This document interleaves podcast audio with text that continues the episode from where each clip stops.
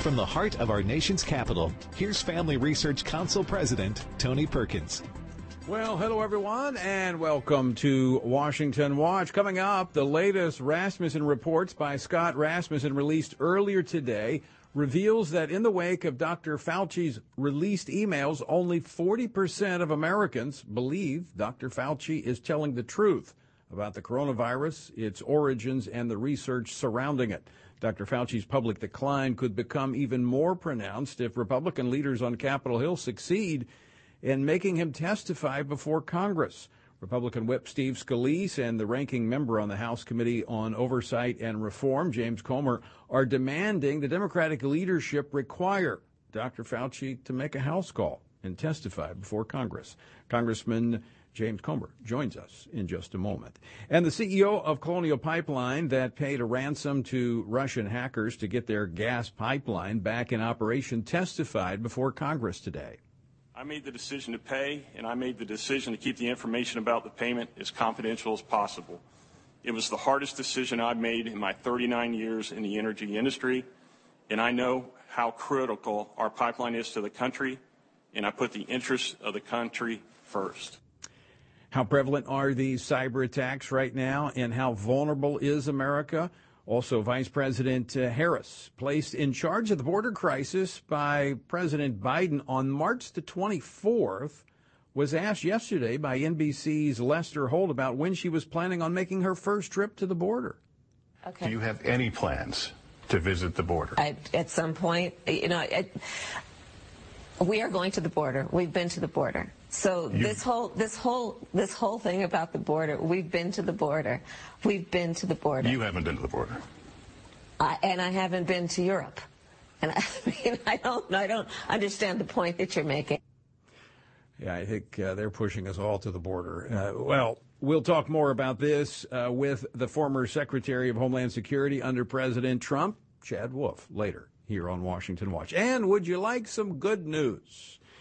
Remember Tanner Cross, the uh, PE teacher we had on uh, last week? He spoke out in a public hearing of the Loudoun County School Board about the insanity of the transgender ideology that's storming American classrooms. Well, he was taking, taken out of the classroom and placed on administrative leave. Well, today he had his day in court, and he joins us later with the outcome of today's ruling.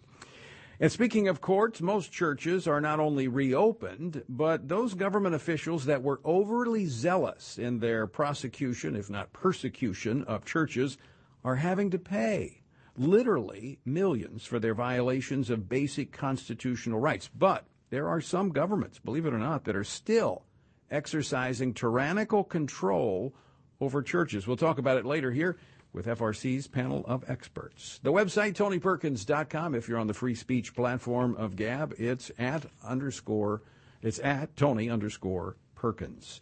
And uh, again, check out uh, the website, TonyPerkins.com. Lots of resources available there for you.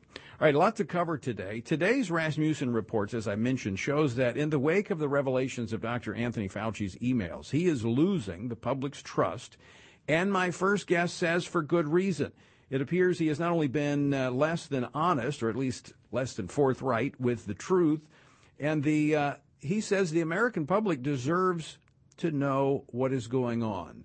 Joining me now is the ranking member of the House Oversight and Reform Committee, James uh, Comer, is the uh, representative of the first congressional district of Kentucky. Congressman, welcome back to the program.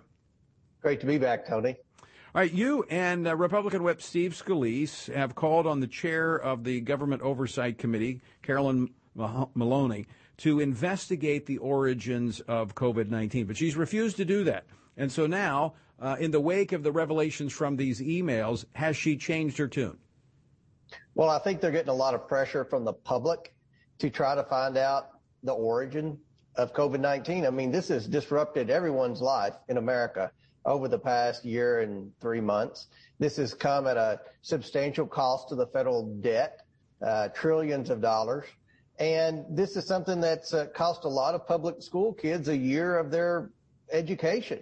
I mean, we went a whole year without in-person learning in many of the big cities in America. So those kids are so far behind now, they may never catch up.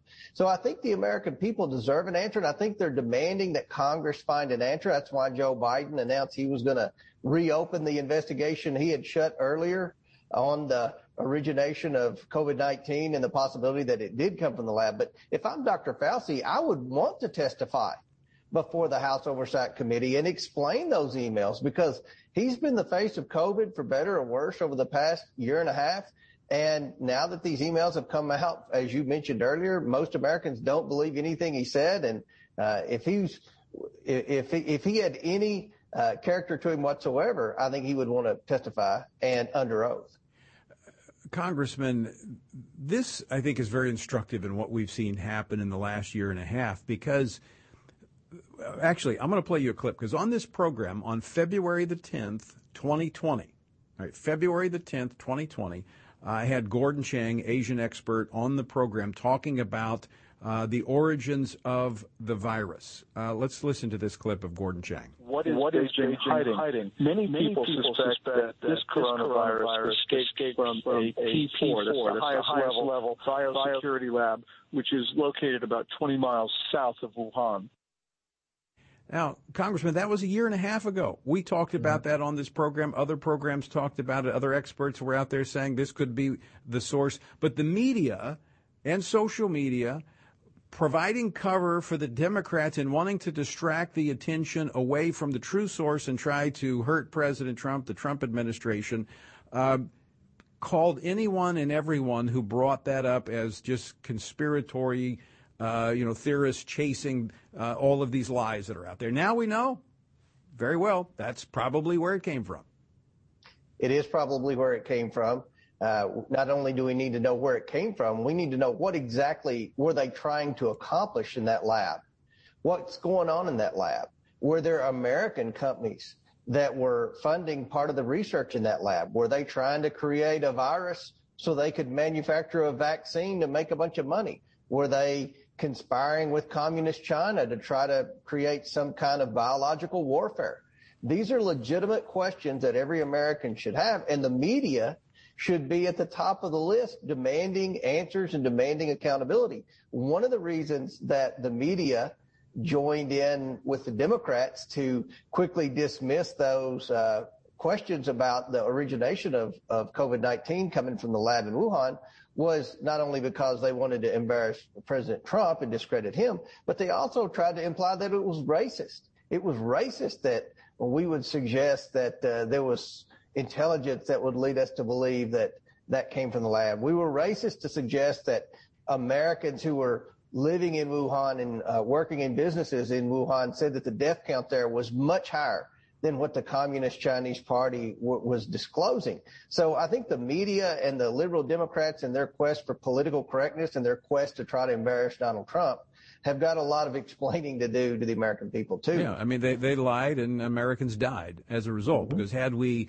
zeroed in on the source of this earlier, it's possible we could have gotten more questions answered and possibly gotten to, uh, you know, a vaccine, a remedy, had we been able to get to that uh, lab and see exactly what it was they had cooked up. That's right. And I have a lot of questions in addition to the origination. Again, what was actually going on in that lab?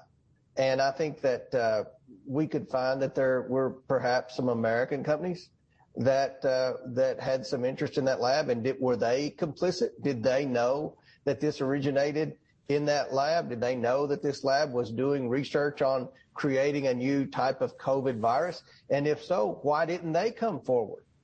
Why didn't they uh, offer their assistance to the American Intelligence Committee, to Congress, to the uh, FBI, SCI? Why didn't they do anything? So there are a lot of questions. You know, our committee's already found that there was an indirect payment of American tax dollars through the National uh, Institute for Health to a nonprofit that was created uh, called Eco Health Alliance that funneled $600,000 to that lab. So we're already starting to put together the pieces that I hope the Biden administration is taking and running with to try to put together exactly where their funding came from, exactly what they were doing in that lab, and what all China failed to disclose? And furthermore, what did the World Health Organization know and when did they know it? You know, we talk about the, the, the American tax dollars that went to this lab. Uh, I think we're I've heard numbers of $600,000. Uh, a lot of discussion over gain of function research. And I, I, guess, Congressman Comer, I have a question of given the track record of Communist China, their uh, human rights abuses, how they cannot be trusted. I mean, what they're doing to their own people and what they're exporting around the world. Why would we be a party to helping them in gain of function research for products that, quite frankly, could be used for, you know, terrorist purposes, uh, for uh, biological warfare purposes, quite frankly? I've asked that same question. And the best answer that I can come up with, which is not a good answer and it's not acceptable to me or any other member of Congress for that matter, is that they were doing this type of research in China because of the uh, lack of liability uh, laws they have there. You know, the China isn't like the United States. They're not a very uh, uh lawyer friendly country. And a lot of businesses do research and development in in China to shield themselves from liability uh, costs. So that's not a good answer. We need to figure out what the problem is. If there were legitimate American companies trying to do legitimate research and development in China or in that specific lab in Wuhan, uh, we need to know why, and we need to change the rules to where they can do that type of research in the United States. But I personally don't think we need to be doing that type of research. But there's so many questions that are left unanswered, and the fact that the Democrats haven't had a single hearing uh, in the oversight committee on the origination of, of the COVID virus now that all this new intelligence has come forward speaks volumes because we had so many hearings on COVID-19 right. when Donald Trump was president and they had all sorts of issues and questions and conspiracy theories. But uh, now that Joe Biden's president, they want to look the other way. A final question for you, Congressman. Are you concerned about how cozy American companies are becoming with China? I mean, just just uh, recently uh, on the fi- the Walmart, uh, uh, Wall Street, um, Goldman Sachs going into partnership with uh, Chinese um, a, joint, a joint venture with the Chinese on uh, capital wealth development. And of course, you, you, you, see these Wall Street firms have these uh, army of lobbyists that descend on Capitol Hill when their interests are, uh, you know, at risk. Is there concern that within this partnership with China, that China may be indirectly using Wall Street to lobby Congress? Yes. And I think we're going to prove that. And I think that's something that's going to have to change. Congress is going to have to come together in a bipartisan way to change that. China is our biggest enemy worldwide right now. We have enemies. We have Russia. We have Iran. They're enemies. But uh, there's no country that poses a bigger threat to the United States than China. They're stealing our intellectual property. They're stealing our patents. They're stealing our research and development. Uh, they are committing human rights abuses. And they're also building up a military and they're hacking into uh, a lot of our private companies right now, stealing research and we fear you're going to use that against us in the future. Yeah. So the fact that American companies have a green light to do business with communist China should be a concern. It should be a top priority of Congress to prevent this moving forward. Well, we look forward to having that discussion with you as well. Congressman Comer, thanks so much for joining us. Always great to talk with you. Thanks for having me on. All right. All right, folks, speaking of threats, next, cyber threats. We're going to be talking with the former Director of Homeland Security, former Secretary of Homeland Security, Chad Wolf. Don't go away.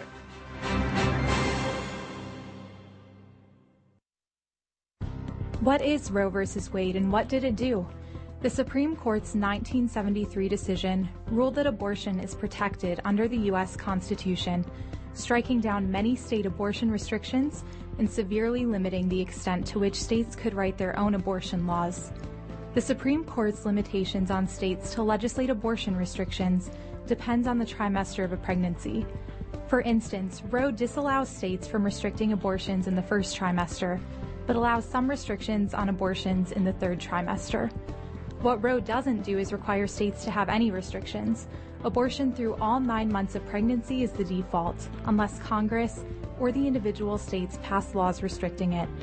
That leaves a lot of room for unrestricted abortions. For a full explanation of how Roe v. Wade liberalized abortion laws, go to frc.org/explainer. That's frc.org/explainer. After the recent wave of media censorship, are you struggling to find a conservative, relevant, and Christian platform where you can find out what's really going on? Here at Family Research Council, we believe that Americans have a right to exercise their freedom of speech and share their stories with the world. If you're ready to hear the facts that the left doesn't want you to know about, then head over to frcblog.com to check out our latest blog posts. We cover a wide range of issues you and your family care about, all written by our policy, government affairs, and biblical worldview experts. We discuss topics that other media platforms won't, like changes in pro life policy, current events that affect Christians internationally, sexuality from a biblical perspective, and insights into the bigger picture of the shift in American culture. To stay up to date on current news related to faith, family, and freedom, visit frcblog.com. That's frcblog.com. Would you like to spend more time in God's Word? Then join Family Research Council on an exciting journey through the Bible with their Stand on the Word Bible reading plan. FRC's two year Bible reading plan helps you to approach daily Bible reading with an intentional focus of diving deeper into the nature of God and how His Word speaks into cultural issues.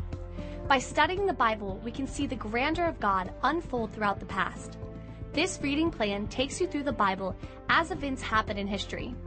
Laying out the scripture every day in an engaging manner, it is key to helping us stay grounded in God's truth. All wisdom comes from God, and He has given us the Bible as a way to understand the world. Start reading today with Family Research Council. When you sign up, we text you every Sunday with daily passages and questions that help prepare you for conversations with your friends and family. To begin this journey, visit frc.org/bible.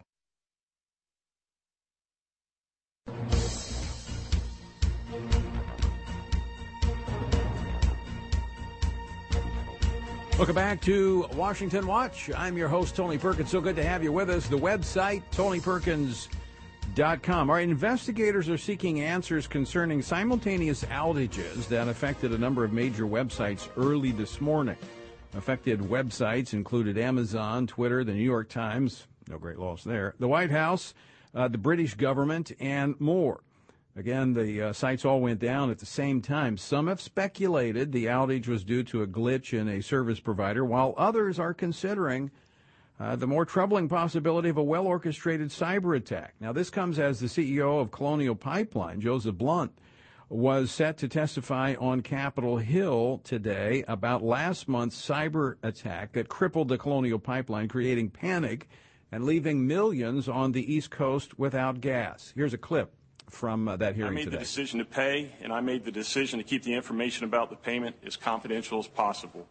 It was the hardest decision I've made in my 39 years in the energy industry, and I know how critical our pipeline is to the country, and I put the interests of the country first. Colonial paid a ransom of over $4 million, most of that being recovered by uh, federal uh, authorities.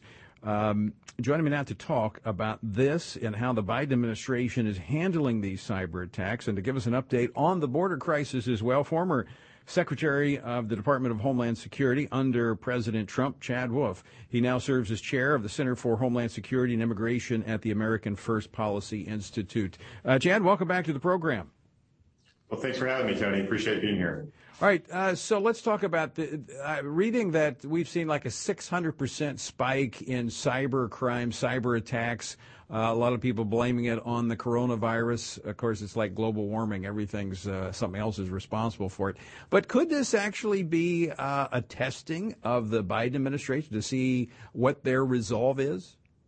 Well, absolutely. I think a lot of the attacks that we've seen recently, and I think it's important to remember, ransomware attacks really have increased exponentially over the last several years. But whether they come from nation state actors or non-state actors, I think they're they're both very troubling. Uh, and of course, our adversaries are going to continue to test this administration, particularly in its early months, on what are what is the the response that this administration will have on these types of cyber attacks. So there's a variety of different things that I know the Biden administration is doing and probably should be doing more of.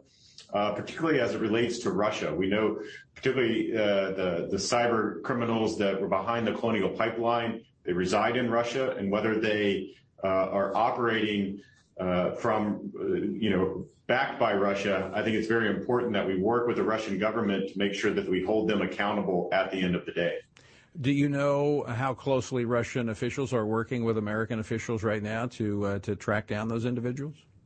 Well, my guess is that uh, those discussions are ongoing, and we know that President Biden is going overseas uh, in the next several uh, weeks to have a summit, and we'll sit down with President Putin and others. So I know those discussions are ongoing. The question is what can be done about it at the end of the day. I think it was a, positive step forward that we were able to seize some of the cryptocurrency that was used to pay out that Colonial Pipeline ransom. I think we need to do more of that. We need to give law enforcement more tools. We also need to look at making sure that the IC and Cyber Command out of the uh, Defense Department can also go after some of these nation non-state uh, actors. I think we need to take the gloves off when it comes to these types of events because what these events have shown us over the last several months is that they don't just affect private sector interest alone. Uh, they are targeting critical infrastructure, and they're having an impact on millions of Americans and the prosperity of our economy at the end of the day. And so that signifies to me that the federal government needs to play a larger role here in helping our private sector respond to these types of attacks. Mr. Wolf, it, it seems like these are a little bit different than what we've seen in the last several years. I mean, this is not new, as you said. This has been happening. It's been ramping up. And we saw some attacks during the Trump administration, actually going after some government entities. Um, but I don't know. To me, this appears like they're going after critical infrastructure that affects the American public. I mean, we, they're going after the gas lines, uh, the, uh, the pipelines to affect our energy supply. This you know, coupled with the fact that this administration is pushing away from uh, our natural gas, our, our uh, natural resources production, but then going after the food supply. We had the, uh, the, the meat industry targeted with these as well. I mean, these seem to be, to me, there's some kind of coordinated effort here to hurt the American public.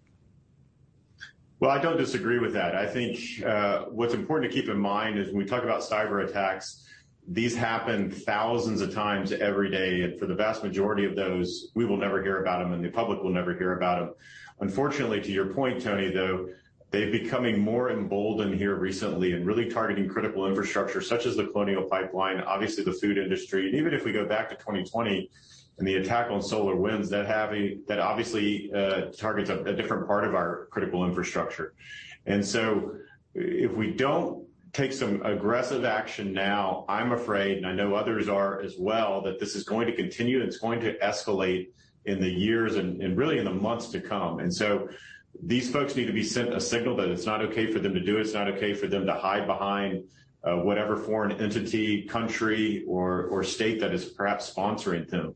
Again, the gloves need to come off, and we need to send a signal to our adversaries or to these cyber criminals, and uh, you know that it's not okay to attack this type of critical infrastructure? You know, I, I have my opinion on this question I'm about to ask you, but I think that many of these uh, players were afraid to do this type of stuff when Donald Trump was president because they didn't quite f- know how he would respond. Well, I, I, I, think there's something to that. I think a lot of our adversaries, whether we're talking about in the cyberspace or we're talking more in your traditional battle space, kinetic, you know, military, they're looking at the leadership of the of the American government and how they will respond. And they knew under President Trump that he would take bold and aggressive action to protect American interest at the end of the day, whether that was with our, our troops overseas or whether that was in cyberspace. And so I don't know that that same signal is being sent by the current administration, and I think that's what our adversaries are testing out here in the early days.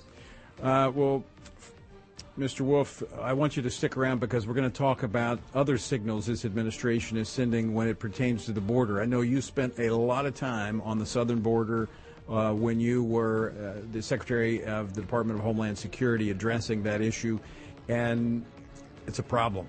It's a crisis. And I want to talk about what the administration needs to do to get this under control. Uh, folks, stick with us. Former Secretary of Homeland Security Chad Wolf is my guest. We're going to return and have that conversation about the southern border and what should the Biden administration do to get this crisis under control? That's next. Don't go away. We're coming right back.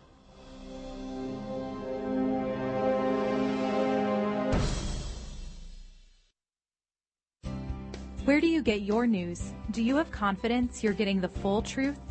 If you want to stay up to date on conservative news and are looking for Christian resources to help you stay politically engaged, then download Family Research Council's Stand Firm app.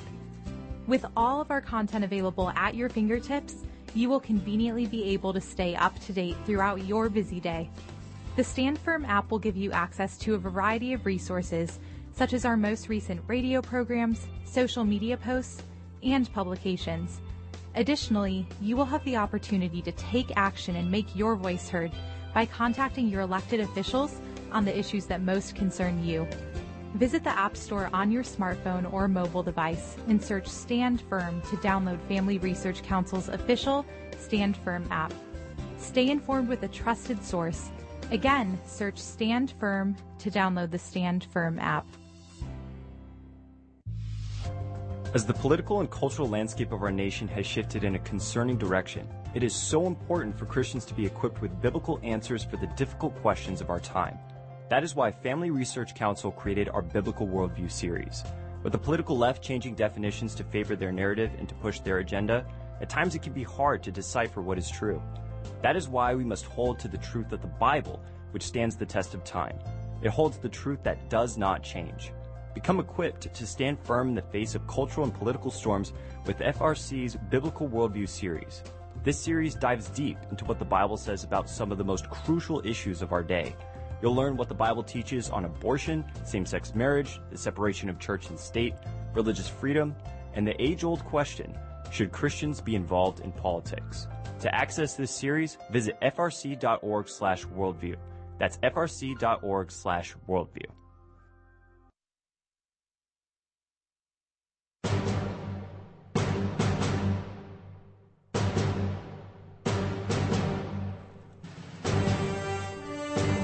This is Washington Watch. I'm your host, Tony Perkins. Good to have you with us. Check out the website, tonyperkins.com. Our guest, uh, holding over from the last segment, former Secretary of the Department of Homeland Security, Chad Wolf. Uh, he, we've been discussing a stream of cyber attacks against major U.S. infrastructure, but I want to switch gears now, and I want to move to the issue of the border border crisis. 76 days ago, 76 days ago, in March, March 24th, the president put the vice president, Vice President Harris, in charge of the border crisis. Now, yesterday she was uh, on NBC, and Lester Holt asked her about when she planned on going to the border for the first time.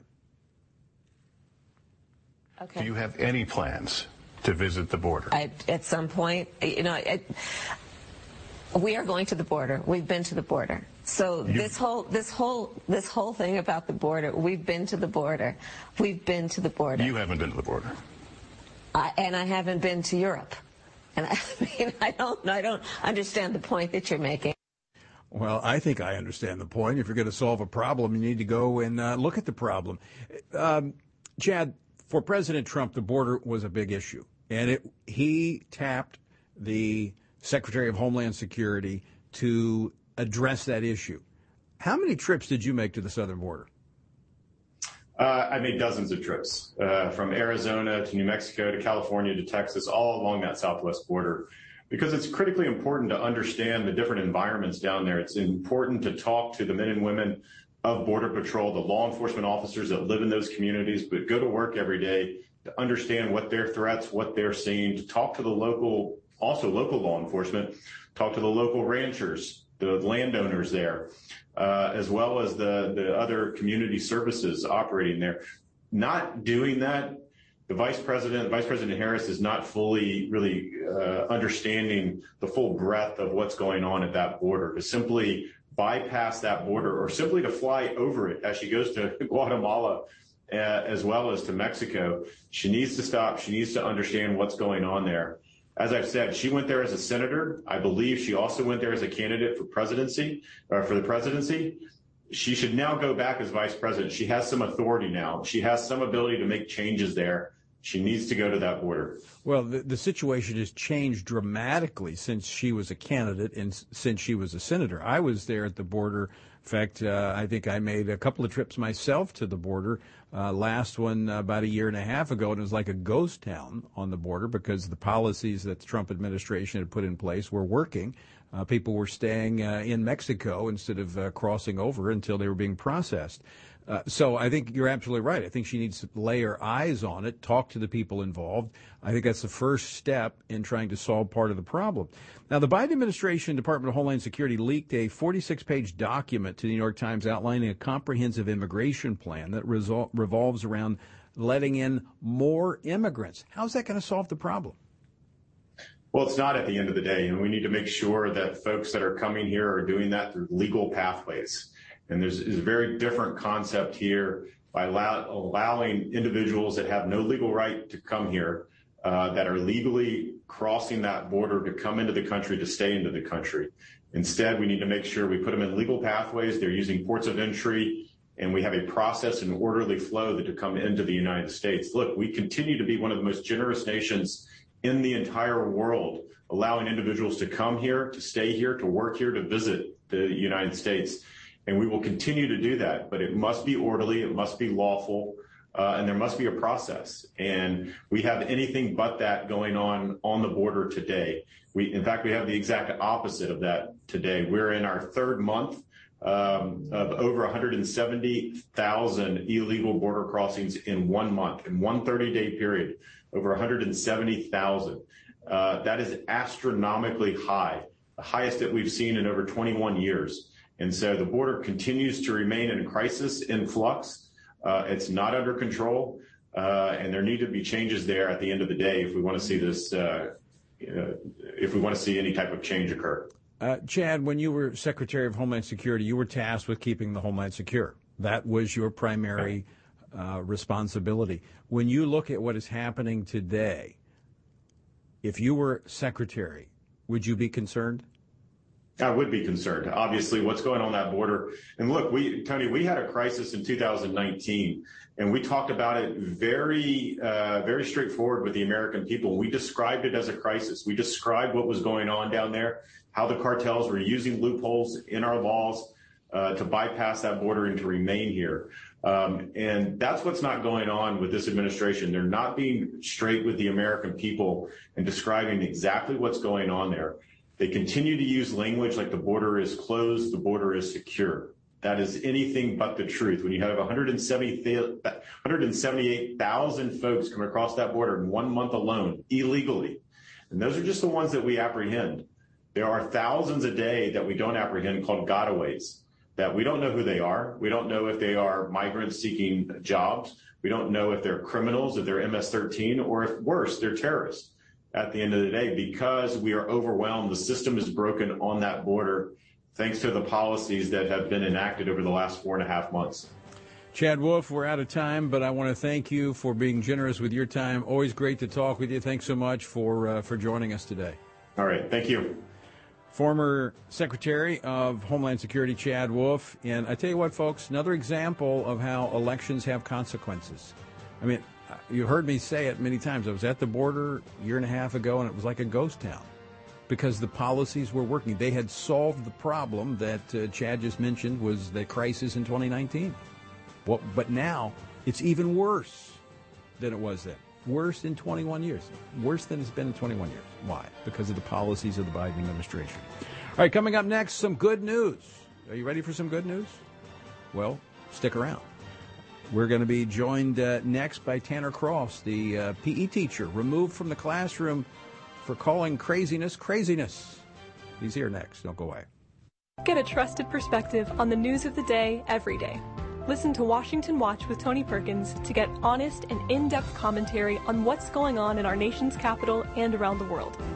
Join Family Research Council President Tony Perkins live every weekday by tuning into Washington Watch on the American Family Radio Network Bott Radio, the KTLW radio network, and independent Christian radio stations across the country. Or listen to the show when it works for you by visiting TonyPerkins.com. Since the Supreme Court decided Roe v. Wade in 1973, over 60 million people are now missing from our country due to legalized abortion. Public opinion, our knowledge of law, and scientific advancements demonstrate that Roe should by no means be considered settled law. Roe is an abomination in our country's history, and it's time for the horrendous practice of legalized abortion to end. To learn more about the legal, historical, and cultural reasons to overturn Roe v. Wade, go to frc.org/roe. The Equality Act sounds like good legislation and something that ought to have bipartisan support, but it doesn't. Why? Because the Equality Act paradoxically would spur inequality. It is Trojan horse legislation that would hinder equality and would massively overhaul our federal civil rights framework. The stated purpose of the bill is to prohibit discrimination on the basis of sex, gender identity, and sexual orientation. The real effect of this bill would not be to eliminate discrimination, but to erase the freedom to hold a different opinion. The Equality Act would mandate government imposed inequality by requiring acceptance of a particular ideology about sexual ethics, while leaving no room for legitimate public debate. Simply put, the Equality Act mandates an anti life, anti family, and anti faith agenda throughout federal law and would be a disaster for all Americans. To learn more about the inequality of the Equality Act, visit frc.org slash equality act. Since June of 2015, over 12,000 Christians have been killed in Nigeria. This violence has reached a point at which experts are warning of a progressive genocide specifically targeting Christians across Africa's largest and most economically powerful nation. Yet this violence often goes unreported in the media, and if reported, is seriously downplayed. To learn more about what is actually taking place in Nigeria, along with other countries where Christians face persecution, visit frc.org/nigeria. Did you know that Planned Parenthood is the biggest abortion supplier in the U.S.? According to Planned Parenthood's most recent annual report, it committed 354,871 abortions in fiscal year 2019, up by over 9,000 abortions since 2018. According to these numbers, Planned Parenthood aborted 972 babies every single day. To learn more about what Planned Parenthood is really doing, visit frc.org slash Planned Parenthood Facts.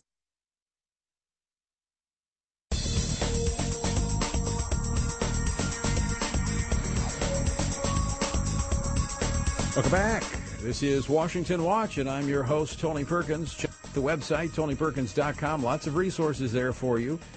All right. Uh, we talked about this last week. Uh, you might remember Tanner Cross. He was a physical education teacher at Leesburg Elementary School in Loudoun County, Virginia. And he spoke out uh, at a public hearing of the school board in a public uh, hearing setting. Here's what he had to say. I love all of my students, but I will never lie to them regardless of the consequences. I'm a teacher, but I serve God first, and I will not affirm that a biological boy can be a girl and vice versa because it's against my religion, it's lying to a child, it's abuse to a child, and it's sinning against our God. What we've seen is this radical Marxist uh, transgender ideology being pushed into our schools. I mean, it is accelerating, and you have educators now standing up. Tanner stood up as a public citizen, address this in a school board meeting like the rest of the citizens had the opportunity to do. He was then put on administrative leave, but thanks to Alliance Defending Freedom, they took the school, the school board, and the school system to court, and they got a ruling today. Joining me now is uh, Tanner Cross. He's via Skype, and also we have uh, uh, Tyson Langhofer, who is uh, his attorney with Alliance Defending Freedom. Tanner, Tyson, welcome back to the program. Hi, Tony. Thanks for having us on again. We appreciate it. Absolutely. Uh, so, Tanner, you've got some good news today. Yeah, we got some good news. I was reinstated by the judge, and I really look forward going back uh, tomorrow morning to Leesburg Elementary and serve them. Tyson, a message was sent here uh, that I hope people heard loud and clear, especially uh, these uh, educational systems. Absolutely, Tony. You know, every teacher should be celebrating this decision because Tanner stood up for the right of every teacher to speak at a public forum because no teacher should ever be punished for advocating for the good of their students. Uh, but that's exactly what Loudoun County Board did here. They punished too, they, they punished Tanner for sharing his views in a public forum uh, and they rushed to this judgment and tried to ruin this this guy's career for simply sharing views that he thought was best for his students. that's a violation of the First Amendment. This is also good news for for parents and for citizens, is it not, uh, Tyson? Because now teachers won't have to live in fear that if they pull back the curtain on what is happening in those school districts, that somehow they will be punished. No, absolutely right, Tony. What we've found is many, many teachers agree with Tanner, but they're scared to come forward. We had five teachers that were brave enough to sign an affidavit in favor of Tony, uh, uh, Tanner, just saying, "Hey, I want to talk about these policies as well, but I'm scared to do so because I don't know what's going to happen to me." And so you're right. What we should be encouraging is teachers to engage in the political process and to engage in this public comment because there's a debate raging right now in our nation about what it means to be a man and what it means to be a woman. And Loudoun County tried to shut that debate down before it even happened by punishing people like Tanner who dared to speak out against some policies they thought were harmful. So, Tanner, what would you say to other teachers out there across America that might be listening to this program that see the very same thing that you saw creeping its making its way into the classrooms designed to to deceive, uh, to confuse and lead our children astray? Yeah, uh, Tony, I I don't want any teacher or anybody that that lives in this great country to not be able to express how they feel about um, any policies in their workplace that may be harmful to the environment. In my case, that's that's students and teachers. I, yeah, I, I would encourage um, you know teachers to just um, express themselves freely, and and they shouldn't be punished for that. I know that this has been uh, difficult. Anytime you step up and you get this type of publicity and criticism, that it can be challenging for a family. Uh, but Tanner, I, I, also know that you have received support from across the country uh, for speaking out. Uh, parents are looking for those that know what's going on to say, it, like they uh, to use the old TSA slogan: "If you see something, say something." Um, um, yeah, I mean, I, I, I would hope that you know school boards would be very supportive of when they have public hearings that uh, teachers can come forth and be civil with them. And you know, at the end of the day, I'm just so excited, and we're celebrating that I, I get to go back to work and, and, see my students for the last week before summer starts. And we uh, and we join you in that uh, celebration. Final question, uh, Tyson uh, Langhofer, um, what would you say to others out there that are in the public school system that are fearful that they will get the wrath of the administration if they speak out. What would you say to them? I would say that the First Amendment hasn't changed. These principles are still here. And if they're willing to stand, we can win this battle. But we cannot win if they won't stand. We can cancel cancel culture if people will be have, have the courage to stand. And I will encourage them to take to, to do what Tanner did simply speak the truth, and then the the truth will it will set you free. You will prevail eventually, and we, and I just encourage you to do that. That is so good, and it is so true. Uh, because guys like you at Alliance Defending Freedom, they do such great work. Uh, First Liberty, Liberty Counsel, but you can't do your work unless you have the tanners of the world that are willing to stand up, face the heat, but then see uh, an army uh, gather around them and stand with them in the process. No, that's absolutely right. Our, our clients are the heroes. Uh, we're just here to support them. And and here's the thing: I've represented a lot of clients like Tanner, and, and none of them have ever told me that they regret taking the stand. That doesn't mean that they didn't pay some price, but but what they gained out of it was far more valuable than anything that they lost. Uh, I, I, said final question, but one, one, one final question. This is the final question for you, uh, uh, Tyson. Any anything surprising in what the judge had to say in this ruling? You know, there it was not. I, I because the, the facts and the law were very clear here. I, I'm so thankful for a judge that was willing to follow the facts and the law and and not allow uh, uh you know um, other factors to uh, to affect it. Um, so uh, you know, I think that this was a clear ruling, uh, and this was a, a uh, this was the right ruling because employees cannot be punished by the government simply for speaking their mind in a public forum. All right. Uh, Tanner Cross, I want to thank you for joining us. We, uh, we rejoice with you and celebrate your victory. Thank you for your courage. And, and Tyson, uh, to all of you guys and gals at uh, Alliance Defending Freedom, we deeply appreciate you and thank you for your work. Thank you, Tony, Thanks, for having Tony. us on. appreciate it. All right, uh, a great story. And you know what? We're we're seeing more and more of those, as uh, as Tyson made reference to, when we're willing to stand up. Nine times out of ten, we win on these issues because the Constitution is very, very clear. That's why the cancel culture is making so much noise. Is because they want to scare, they want to intimidate, they want to they want us to self-censor. I got news for them. I'm not going to self-censor. Uh, in fact, the more they yell, the louder I'm going to get. Right, I am not going to be quiet. And the more they attack our fundamental freedoms, the more I'm going to encourage people to exercise them because that's the only way we preserve them. And so I issue a challenge to you teachers. And I actually, I was up in, in uh, I'm going to talk about this in just a moment. I was in uh, San Jose, uh, California. This I was in California all last week. I spoke in uh, San Jose, California. In fact, I had protesters outside the church at Calvary Chapel, San Jose. And uh, and by the way, I know we've got a lot of listeners up there. Great time at Calvary Chapel. A couple dozen protesters outside, but we had more than a couple dozen receive Christ on the inside as a result of the message on Sunday. Uh, and so I'm grateful for the protesters because they drew more attention to the service, and uh, and people came out to uh, to hear what I had to say.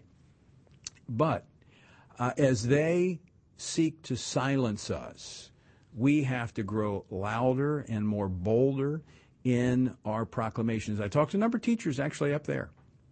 And I want to encourage teachers all across America who see this ideology infiltrating the classroom designed to deceive, confuse, and lead our children astray to blow the whistle, pull back the curtain, whatever analogy you want to use.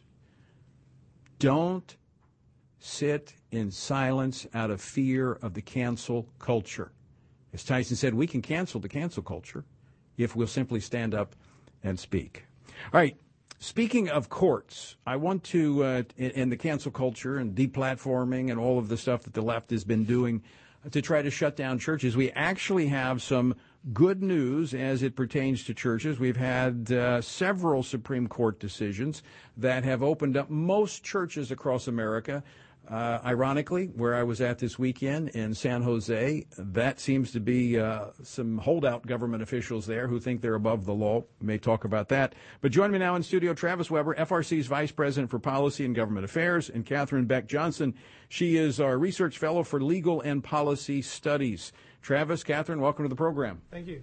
Thanks so much, Tony. All right, let's start with um, the fact that we now have several court decisions – uh, the Supreme Court, several decisions, and California in particular. Not only has Governor Newsom, Governor recalled Re- recalled Governor Newsom. Uh, not only has he had to back away of his draconian, uh, tyrannical uh, policies, but he's had to pay up. That's right. When we saw Justice Barrett take the place of Justice Ginsburg, that's when we saw a dramatic change in religious li- religious liberty in the COVID era. And so that's really when churches were able to start being treated equal to other secular interests of the state.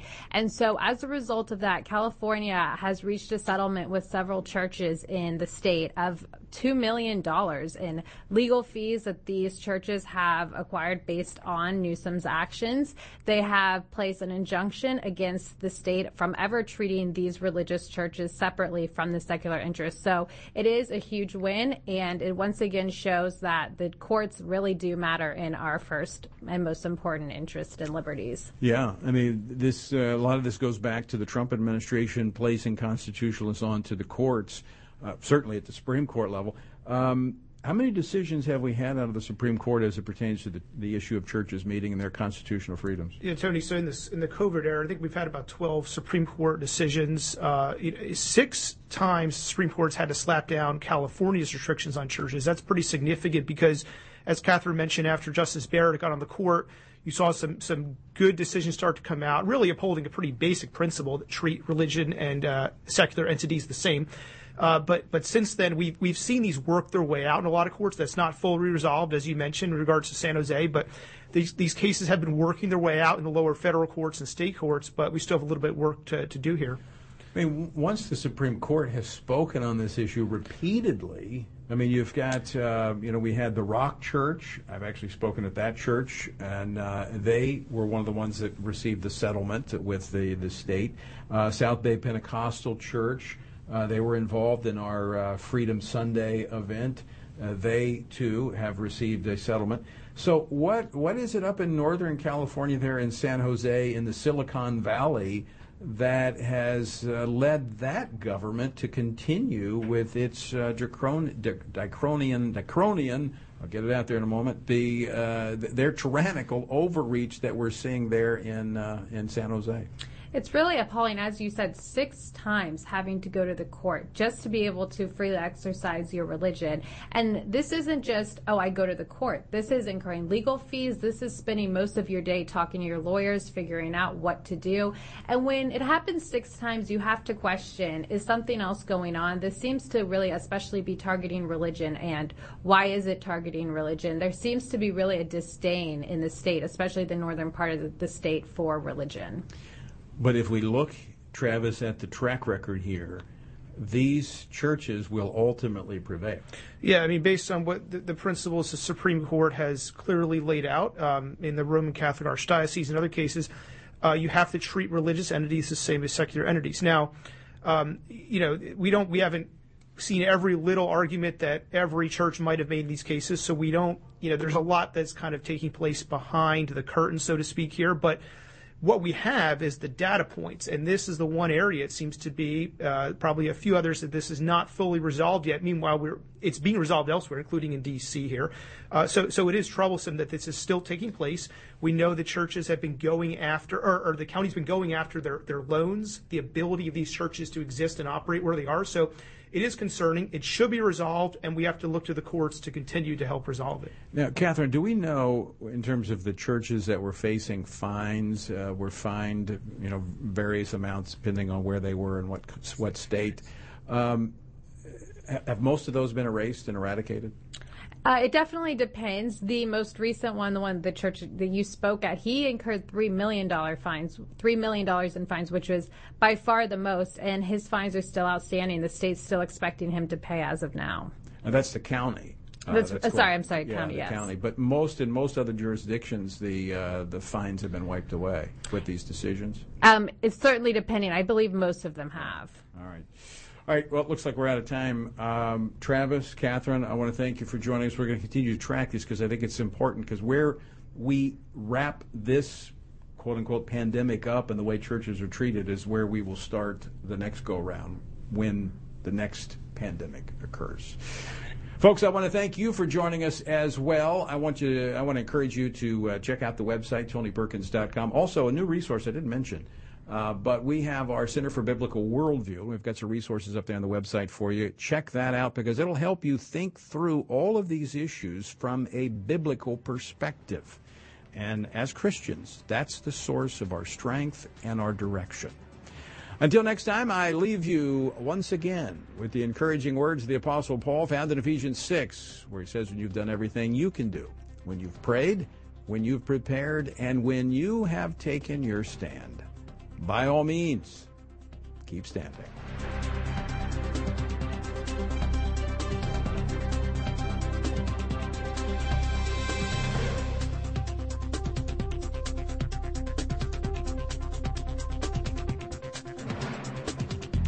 Washington Watch with Tony Perkins is brought to you by Family Research Council and is entirely listener supported.